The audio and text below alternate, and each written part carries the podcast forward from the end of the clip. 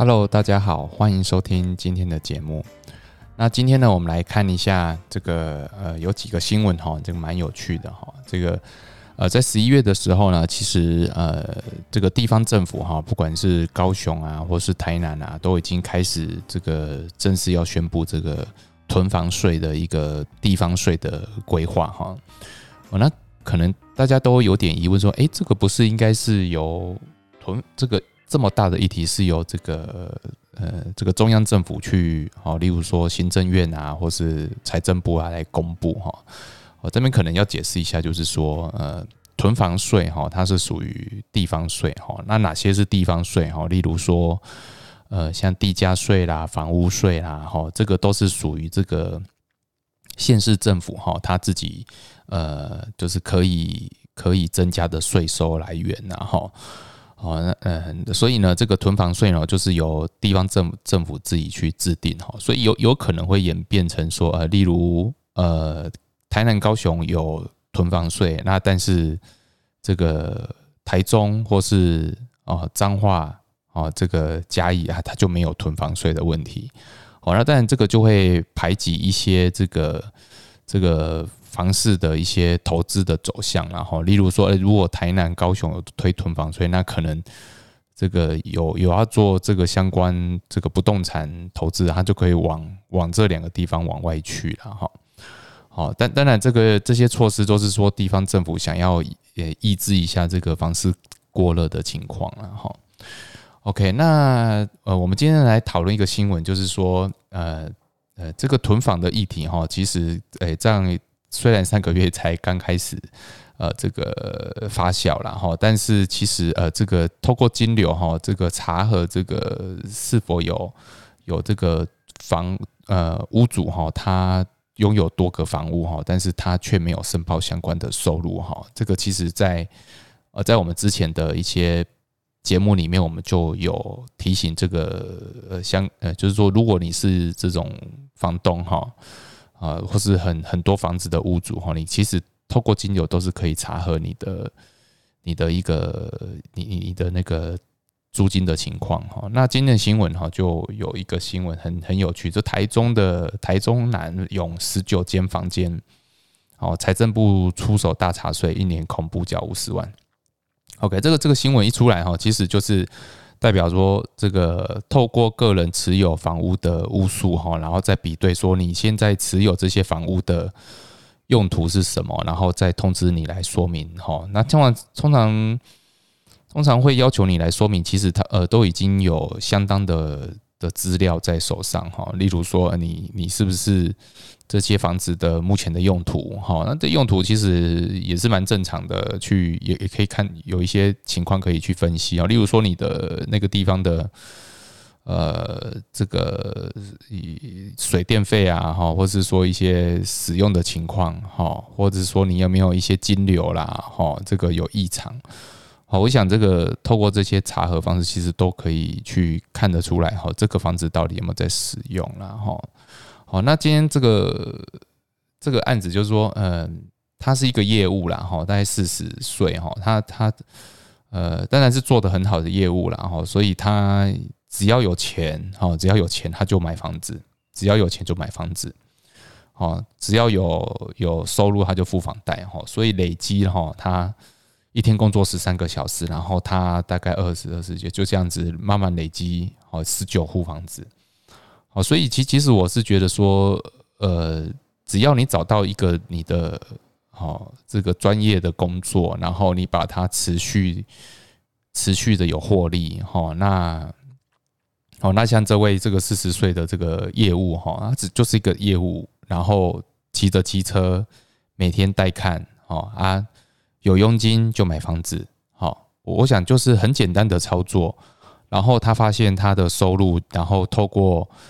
透过这些房子，好像这些房子好像他的铺满了一样哈，就要就一一点一滴的把它存下来哈。当然会有房贷哈，但是他发现说他很努力，然后把这些房贷付掉哈，那他也可以掌握他自己每一年的现金流，然后现金流去把它慢慢的付掉，然后一间、两间、三间，好到现在十九间。然后他也透过这些房子去出租，哦，去出租，哦，所以变成说，他除了第一份收入以后，他有第二份收入。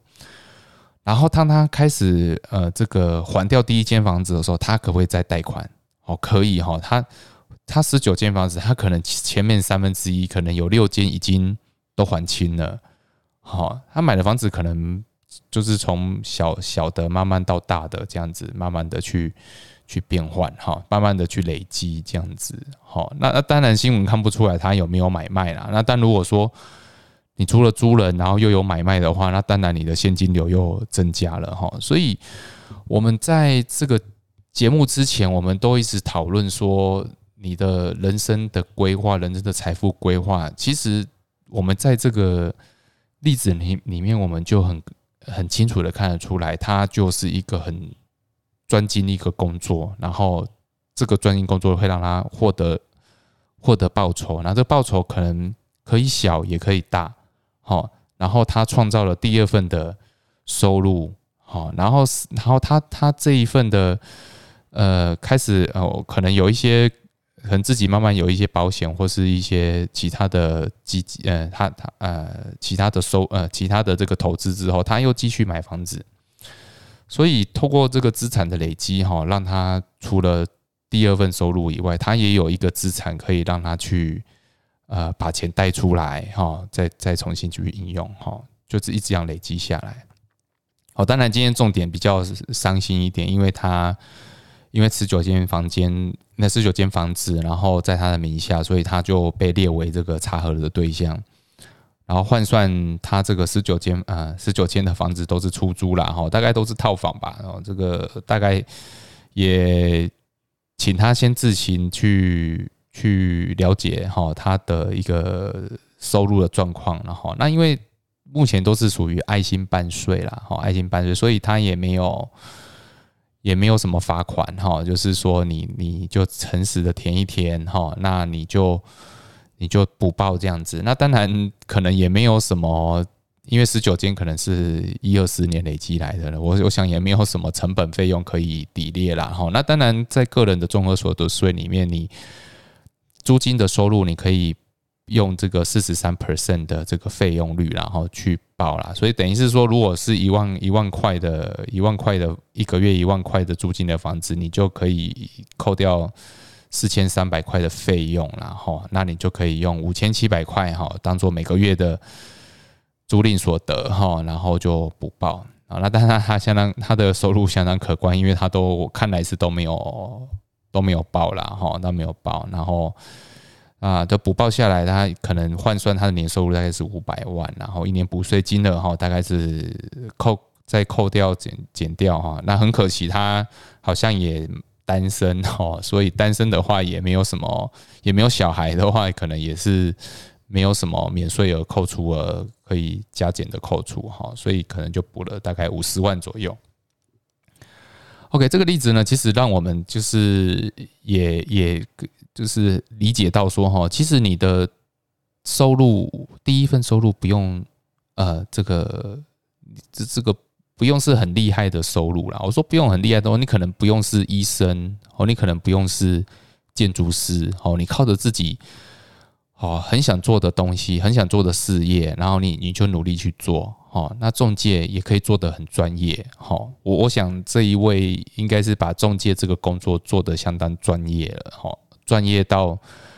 哦，还很当然也很努力啦，是一天工作十三个小时，也是相当不简单的，哈，所以透过这个努力的工作，然后把你喜欢的工作变成一个专业，然后去累积。自己的第一份收入，然后透过第一份收入哈，累积这个第一桶金，好，累积第一桶金，然后我我想他的房子都不会太贵啦，都是套房吧，哈，应该都是套房的这种可以随时出租出租的房型了哈，所以他就快速的，他因为他中介，所以他很清楚市场，所以他很清楚这种房子很快就可以出租掉。所以他就买下了第一间房子，然后出租掉，然后透过租金，他有了头第二份收入，然后他透过这个呃房子就好像他存钱筒哈，就把它慢慢的还掉，还清之后，他有有了第一第一个房子，然后第二个房子，第三个房子，好，然后第一个房子还清之后，他就可以再把它贷出来，又有一笔很大笔的资金。哦，那这个贷出来的资金跟他之前买的房子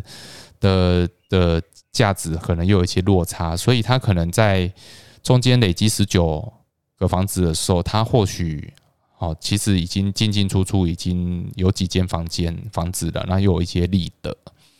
哦，所以我想它是非常好的一个例子哈，可以当做一个我们啊这个人生人生财富规划的一个指标啦哈。那不论你的工作是什么哈，你其实都应该思考我如何在我现在本来的工作里面，然后好，或是增加我自己的副业哈，我可以增加一份两份的收入，然后努力的累积第一桶金，然后然后做一些投资规划。哦，那投资规划有很多，那你当然就是要找一个适合自己的，哈，保守稳健的，或是你很清楚这一种，这这这种行业的这个风险在哪里，利润在哪里，哈。我想，当然对中介来说，房子是他摸得带摸得已经很熟的产品，哈，所以他他就往这个投资方向走。我想这个是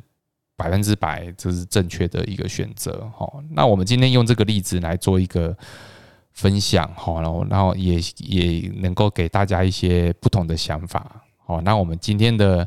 呃节目呢，我们就分享到这里好。那有任何的问题呢，也随时可以跟我联络好。那今天节目就在这里好，拜拜。